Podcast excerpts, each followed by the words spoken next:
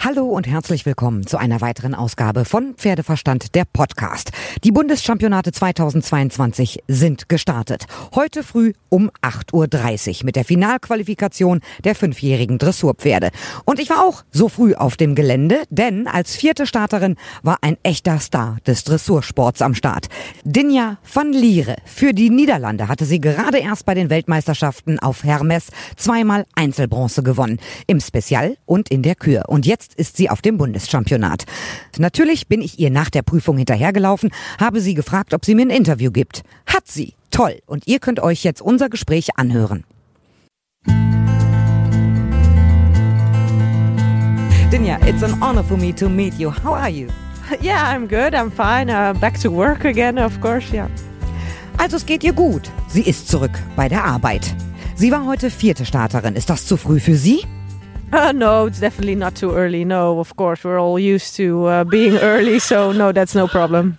Nein, es ist nicht zu früh. Sie ist es gewohnt, früh dran zu sein, ist überhaupt gar kein Problem. Und wie viele Pferde hat sie am Start? How many horses do you have here on the Bundeschampionat? Uh, I have three horses with me to compete and one horse, is, one horse just to train. Mm -hmm.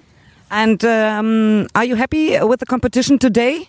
Uh, yeah, I was very happy. He was very sweet. There's a lot to see. It's a nice arena, but he was very sweet and uh, very focused on me. So, uh, yes, I, I was very happy with him. Tell me something about Frankie Lee. uh, yeah, Frankie Lee is really uh, a, a, young horse, of course. He's five year old and uh, he's very sweet, but he's also really funny. He has a lot of energy and uh, a lot of go, so he really wants to go.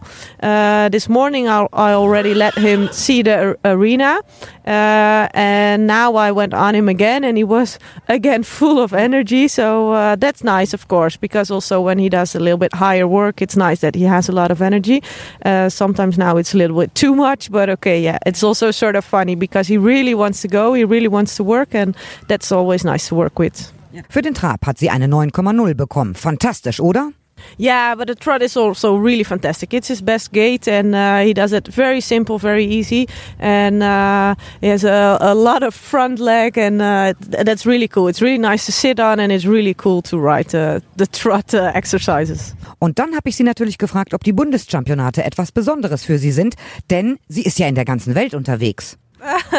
no, yeah, it's the first time I'm riding this, so uh, that's kind of cool, of course.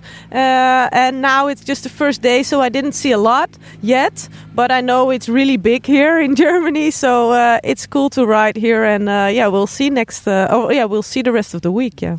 Und dann haben wir noch über die Weltmeisterschaft gesprochen, über ihre zwei Bronzemedaillen, und sie ist immer noch happy. Yeah, of course, I'm very, very happy. Uh, before I, yeah, I, uh, I couldn't dream of it actually, and um, yeah, I, I knew he was in really good shape, and I thought, okay, when you, when you look at the rest, there is a possibility. So uh, yeah, we trained really hard, and he was really in, in, in, in top shape, and uh, yeah, we showed it there. So yeah, everything went well, and I was very, very happy, of course. Natürlich hat sie davon profitiert, dass Jessica von Bredow-Werndl nicht am Start war, wegen ihrer Schwangerschaft. Und das war natürlich auch ein Vorteil für alle anderen Athleten. Yeah, of course, because yeah, okay, she's also uh, always riding really, really good, of course. So uh, yeah, I think um, because she wasn't there, we all had a little bit of luck. Yeah, yeah, of course. Und was ist mit Hermes? Geht's ihm gut? Yeah, he's he, he's feeling very good. He has now a little bit vacation, but I have to say vacation is not his best uh, part because he really likes to work. He really wants to go. So uh, he's really he, he's he's bored now. he, he has vacation. He's in the paddock. He's in the field, and I'm also riding a little bit, but just I don't do a lot of really uh, difficult exercises. But I already feel that he really wants to go again, and that he really wants to work again. But okay, yeah, still another week or so that he has the vacation, so he has to have vacation. But uh, he wants to go back to work, I guess. Also er langweilt sich etwas im Urlaub. Das ist doch auch sehr sympathisch. Thank you very much and good luck for the rest of the competitions here in Warendorf. Thank you, thank you. Thank you.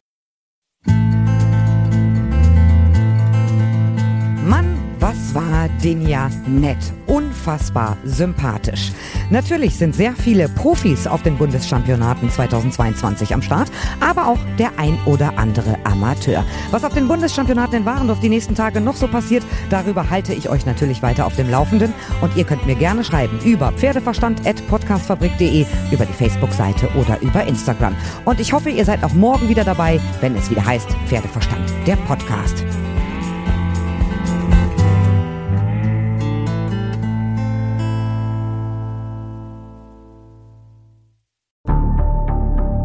Wie lange kann ein Mörder sein dunkles Geheimnis bewahren? Wann bekommen die Angehörigen Gewissheit und die Opfer Gerechtigkeit? Jedes Jahr werden bei der Polizei rund 100.000 Menschen als vermisst gemeldet. Drei Prozent davon, also 3000 Menschen, bleiben länger als ein Jahr verschwunden.